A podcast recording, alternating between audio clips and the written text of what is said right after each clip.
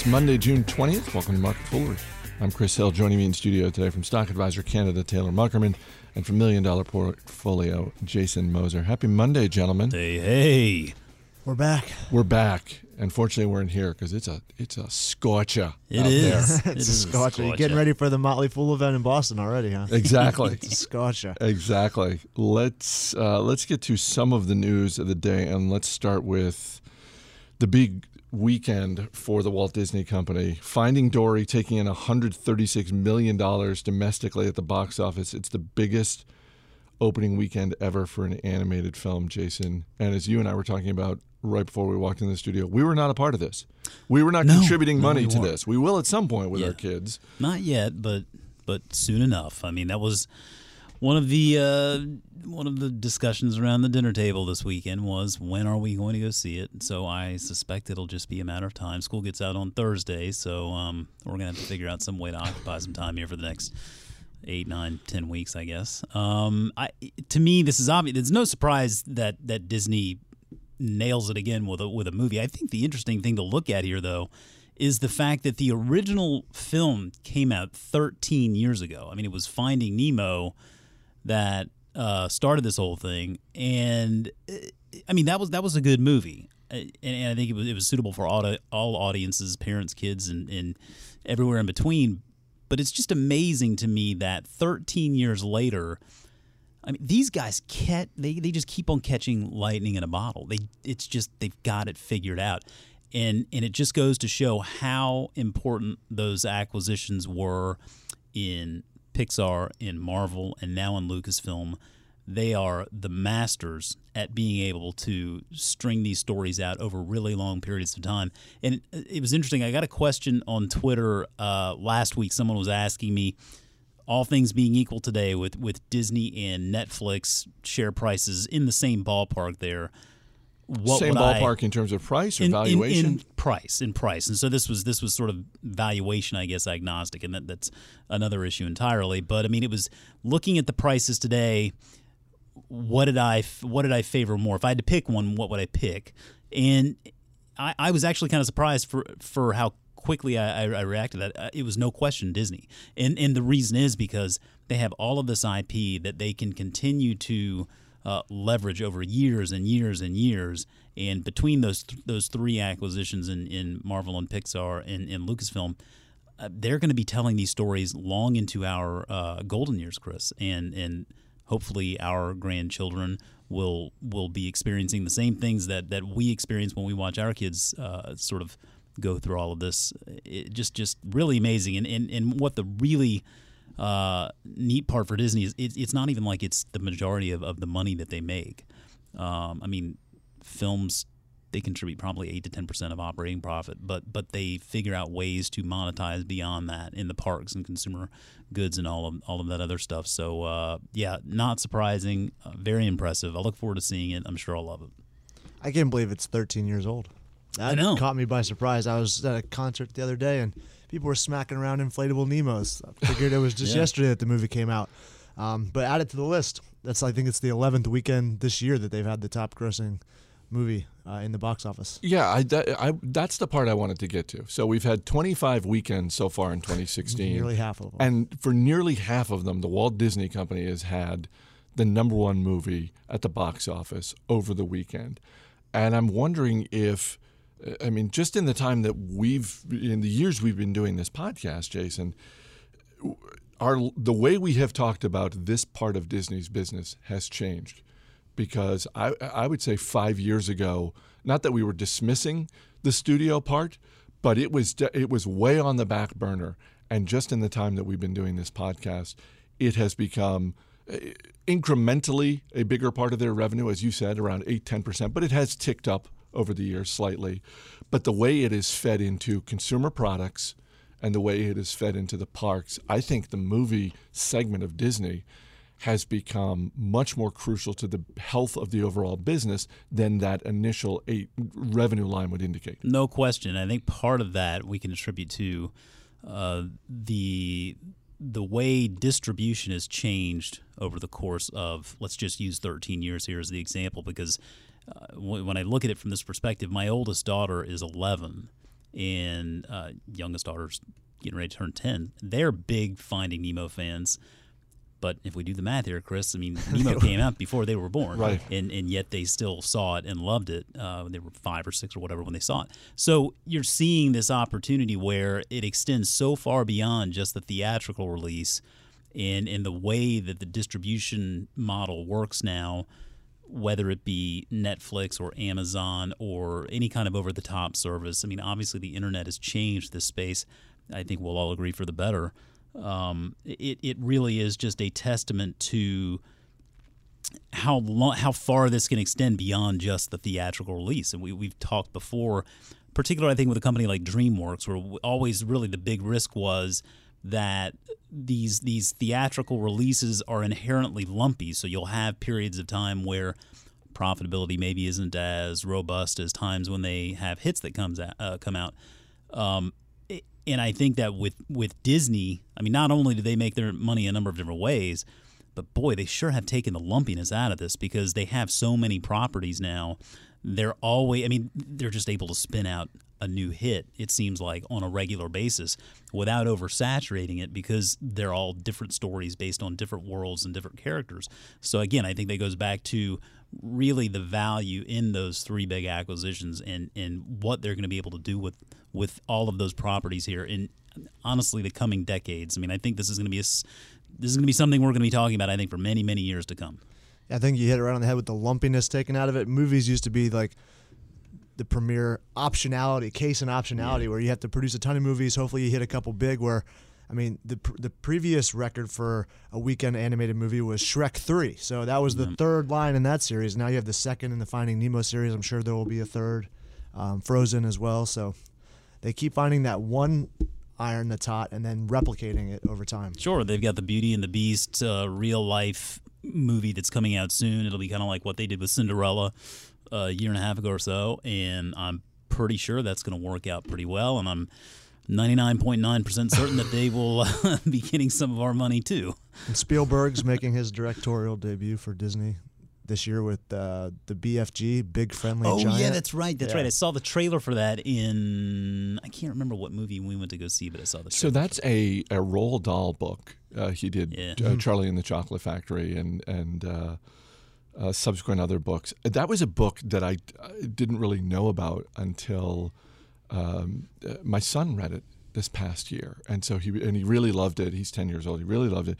So I, I was sort of flipping through it, and I was reminded, and then I and then I saw the trailer, and so between sort of flipping through the book and then uh, seeing the trailer, I was reminded Roald Dahl, a little bit of darkness to his books. like that's the, like I, I will be very curious to see how that film does because you, you look at the the reviews of Finding Dory and they are you know it made the movie made all the money in the world this weekend.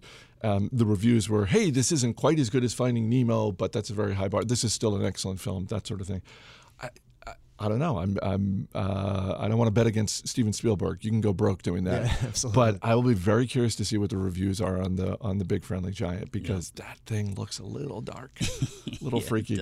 Uh, LinkedIn has come out with its first ever top attractors list. This is a list of the 40 uh, companies in America, uh, employers that are the best at attracting and retaining talent. And this is LinkedIn using uh, all of the data that they have in terms of uh, company website, um, job seekers, uh, employers, uh, engagement, et cetera, et cetera. Here's the top five. Well, I, and, and I'm not going to go directly in order. Number one is Google, not really a surprise to me. Number three is Facebook, also not a surprise. And number four is Apple.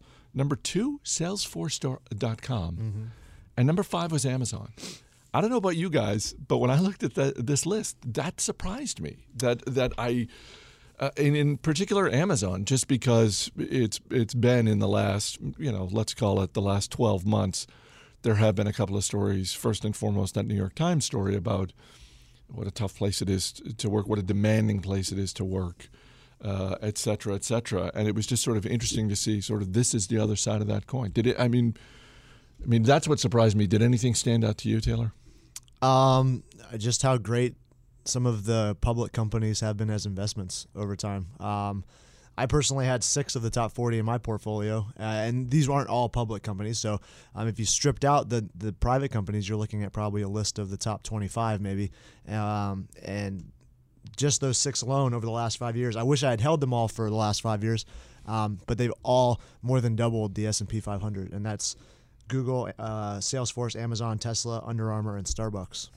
Jason, we talked on the radio show uh, over the weekend about one of the stories. So a week ago, we talked about Microsoft buying LinkedIn, and very little details were known at the time, other than sort of the basics. As the week went on, one of the things we learned was that Salesforce was a bidder for mm-hmm. LinkedIn before Microsoft even came in, and and and in fact, Reid Hoffman and company went over to Satya Nadella, knocked on his door, and said, "Hi, Salesforce is offering us a bag of money. Would you like to have a conversation?" Um, so so, uh, kudos to Salesforce.com for you know for for being that type of workplace that LinkedIn took their offer very seriously. Yeah, I mean, I'm not terribly surprised at I guess any of the companies on this list. Honestly, I mean, I think. Um, Salesforce. if you follow Marc Benioff on Twitter, I mean he's a he's sort of an outgoing guy. He's pretty pretty strong in his convictions, and he seems like a he seems like genuinely a good person. And um, I think that what we've seen with most all of these companies, at least in the top ten, I think there are two of them that aren't public. Um, the other eight are in or have been in the Foolish Universe in some capacity uh, before. But I think that generally speaking, I mean, the takeaways from this is you're seeing a lot of tech oriented companies, obviously. Makes a lot of sense given that so much in, in our world today is based on advancements in technology. A lot of these businesses are founder led in some capacity. Um, and, and I, it's interesting with the Amazon thing because I think, and I, I don't, I've never worked at Amazon. I don't know what it's like to work there, and, and I've never met really anyone that that uh, can give us too much insight. But it, it seems to me, at least in some cases, people like to hold the fact that it is a demanding place to work against them. Like that's a bad thing. Oh, you're to go in there, man. You you may have your feelings hurt, and they're to tell you that's not good enough. They're to push you to be better and work harder. I don't know that that's necessarily a problem. I mean, that's probably a good thing. And maybe just half of the people out there in the workforce are so lazy that they, they just don't find that to be um, appropriate. I, I, I, would beg to differ because I think ultimately it's those challenging work environments that really give us uh, the greatest things that we have in our life. And when you look at Amazon, uh, for example, and then you read an interview with Jeff Bezos and he's talking about his point of view for his time on this earth and what he's supposed to do is to kind of help build the infrastructure to help us start moving heavy industrialization out into space. I, I mean, you get it pretty quickly that this is a very, very big picture thinker who's thinking well beyond his his time on this earth. You're either going to be on board with with working with a guy like that, or you're not. But but I think that when you get into an environment like that, and I think a lot of these companies on this on this list are this way, they are companies that are really helping shape society and the earth that we that we that we live on today in, in the way that we will we will do things in the future. And I think that's great. Well, and we, there are any number of stories about what a demanding place Google is to sure. work. Uh, Tesla Motors, which is number eight on this list, and uh, uh, read an interview recently where where someone was talking about Elon Musk and how. Uh, how demanding a person he is, and, and there was some back and forth about um, uh, having people work like on some big project. I forget the details of it, but the, the thing I remember is, you know, having people work through the weekend and, and that sort of thing. And and someone made the comment about like, well, when are we supposed to see our families? And and, and Musk yeah. replied by saying, what? oh, well, when we go out of business, you'll have plenty of time sure. to spend with your families. Uh, Coca Cola on this list when you you know I, some good old fashioned Southern hospitality. I was going to say, I mean, everything you said about tech is, is spot on. But then uh, we, we'll we'll tweet out through the Market Foolery feed uh, uh, the the link to this list. Uh, it's pretty interesting to go through, and I, I want to go back to to your comment, Taylor, about how this is this is one more way to find stocks. Mm-hmm. This is one more way to look at public companies. Is what are they like in terms of their talent? Because you can go to any person at any company who works in hiring and they can and just start asking them about well what does it take? And it doesn't even matter where you work. Just talk to someone about hiring at wherever you work and you will very quickly get a picture of how de- what a big demand of time and energy and resources that is, and why and this is something I know from talking with uh, Lee Burbridge longtime uh, HR exec here at, at Fool HQ why companies that focus on retention and saying, gosh, if, if we can do better than our industry average in getting people to stay here, it will be so much better for our company if we do that. Yeah, it's a significant cost to hiring. I know that when we were ranked the top small to mid-sized business to work for for a couple years in a row, we were just inundated with applications because people sought us out to work here. So that not only does uh, a list like this help your help your recruiting, but it also helps your retention by people saying, "Well, you know what? Maybe, maybe I don't have it that bad." If, if everyone at our company and the outside world now thinks that this is a great place to work. Um, there's going to be more competition for my job, so I better step up. Um, but then also looking at it from an investment perspective, culture is huge for us when we look at companies to invest in and and to see the performance from um, at least the handful of companies I looked at that were on the list, it, it kind of adds some validity to that. We link to the Glassdoor ratings on our company specific ticker pages at fool.com um, because we do believe that the CEO should be well respected. They're running the company and, uh, and, and hopefully running it well. So, culture, management, and, and employee satisfaction are definitely big reasons to invest in a company.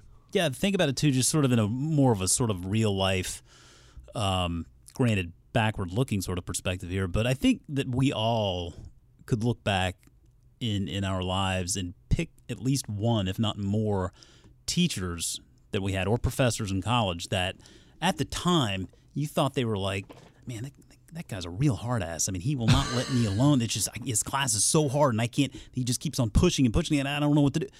And in hindsight, you look back and it becomes a, a bit more clear that that teacher or professor pushes you so hard but there's a positive there, right? I mean that that is a demanding work environment, but but you get a lot out of that. Sometimes it's not so easy to see in the moment. It's a lot more. Uh, it's a lot easier to see in hindsight. And and I think you see a lot of the same kinds of things in in work environments. I mean, I think it's very easy to sort of react in the moment. Things can often look a little bit more uh, sensible in hindsight. Well, on that Amazon story, it was it was pretty much a one to one basis where someone came out that worked there that said they hated it. Someone came out that worked there in complete support of the Amazon environment. Um, you saw the main detractors, people that I felt like didn't ever work there. They were just jumping on the bandwagon. Yeah. Oh, it's got to be such a terrible place. Look at what they did to this person. But people that worked there came to their defense. Well, and as we talked about when that story came out, look at let's take it away from business. Let's let's look at any other venue. Look at sports. Look at entertainment. Uh, Look at and congratulations to the long-suffering fans in Cleveland uh, on the Cleveland Cavaliers winning. But that's that you know if you if you want to be the best, uh, then you you have to work harder than anyone else. And some of these companies are not looking to just be profitable and and have interesting innovations. Uh, some of them are looking to be the very best. And I think that's the correlation there with the founders being being uh, in this list as well. I mean, founders start a business really they have a goal in mind. You look at something like Amazon, their mission is to be the most customer centric company on the face of the earth. I mean, those are no small words, and that is a very big mission. And the only way you do that is by putting together an awesome company of awesome people that really want to work their hardest and give you their best. I'm afraid I buried the lead in terms of news because for anyone who listened to Thursday's episode, when Morgan Housel uh, was in here, maybe wondering, did Dan Boyd ever come back from Paris? he did. We're going to get to Dan in a minute, but uh, f- fear not. Dan Boyd is back behind the glass. Uh, one quick story before we get to Dan, though, and that is the continuing saga of Tribune Publishing, which has rejected not just one, but two increasingly lucrative buyout offers from Gannett and not content merely to just go it alone and uh, turn down those offers from Gannett. But Tribune Publishing today has officially changed the company's name to Tronc, Lowercase t. lowercase t. T R O N C. What does that stand for, you may ask? it stands for Tribune Online Content. And let me just read a quote from the company's chairman, Michael Ferro. Our rebranding to Tronc represents the manner in which we will pool our technology and contour. And let me back up. Our rebranding to Tronc represents the manner in which we will pool our technology and content resources to execute on our strategy. Seems like these guys just figured out there's an internet out there. Doesn't it? This a little late to the game, right? this statement, this name, the lowercase t, I feel like I hopped in a time machine and it's Yeah. 2000. Sure. I, I just I A lot of buzzwords. A lot of buzzwords Yeah, for a newspaper company. Did you see the, the Did you see the YouTube video that links to? I mean, honestly, it, it seemed like something straight off of Silicon Valley, like the TV show on HBO. I mean, it, you really are watching the whole thing. You're thinking, is this actually? I mean, I'm waiting for a punchline. Is that they're actually serious and they're talk about buzzwords, machine learning, artificial intelligence. I mean, These are two executives, and this was a video that was created for employees because this is a company that uh, owns newspapers across the Yeah. United States. So they're trying to get them as I, you know, I applaud them for that strategy, but uh, I mean, the, it really did seem like a parody video. It did, and I, I mean, I, I understand the logic in the name just because Tribune online content. I mean, I get that, but man, who greenlit that? What- Like that, you can't do that. That sounds like it's like an onomatopoeia. It's like when a, it's like a basketball hitting the front of the rim from three point land. Tronc, you know, it's. It, I, I, I just don't understand how they figure that is going to be a good thing. Well, and, and as you indicated, it's 2016. Do you really need to go out of your way to remind people that you have content online? What are you doing? This like part of me is laughing and part of me is just sad. Well, I wonder, like, how many people actually knew that Tribune was the name of the company that owned all those other brands, right? Like the the L.A. Times and the Chicago Tribune, but Baltimore Sun. Baltimore Sun. So you knew their newspapers. You might not have under. You might not have known Tribune. So, but the way that they're talking, I'm thinking Tronc is going to be the brand that they want people to know now moving forward. I don't think they are really going to care about the individual newspaper properties in the next decade if what they're talking about actually plays out, becoming a premium verified content distribution network um, and a monetization company. Well, and I think that goes back to what we talked about before a few weeks ago when we were talking about the New York Times, right? I mean, I think there was a time ago when people really did care about the actual source, whether it was the Baltimore Sun or the New York Times or the Washington And post. There, I think, was a, a lot more credence given to the actual publication that was communicating the information. Uh, and I, I just don't think that same weight exists today. I think that we get our news content via Twitter or Facebook it, it I mean, very often. I mean, it, it very often you don't even really rely on links on these platforms. You're more or less just consuming the information from those platforms, and and so I, I don't think people necessarily care as much about the you know the actual publication that, that they're that they're getting the information from, and so that makes sense from the perspective of of Tronc saying, hey, let's consolidate and become really identifiable as as one. I don't necessarily disagree with that. I, I mean, I definitely disagree with the branding and the name. I just don't think I, I don't think that really is going to be something that does them any favors down the road. Um, because honestly, when I think of Tronc, I would I would rather think of Baltimore Sun or Chicago Yeah. Tribune or something. Not like very that. marketable. Tronc is my favorite Transformer. Some people it's Optimus Prime, but for me it's Tronc. Dan Boyd, welcome back. Can you share one or two highlights from your time in Paris? Uh, certainly, though, I, I would like to touch on uh, Tronc real quick. Sure, of course. Come on with it. Uh, Bill Mann was tweeting uh, earlier about tronc and said that tronc should be the verb for when you commit an unforced error or mistake, uh, like tripping over nothing on the sidewalk. uh, really trunked that one. like a Batman like call out box. Yeah, yeah. So I thought that was really funny. Um, uh, Paris is a great place. Uh, I, yeah. So listeners, I went to my brother's wedding, which was in France, uh, in the Loire Valley.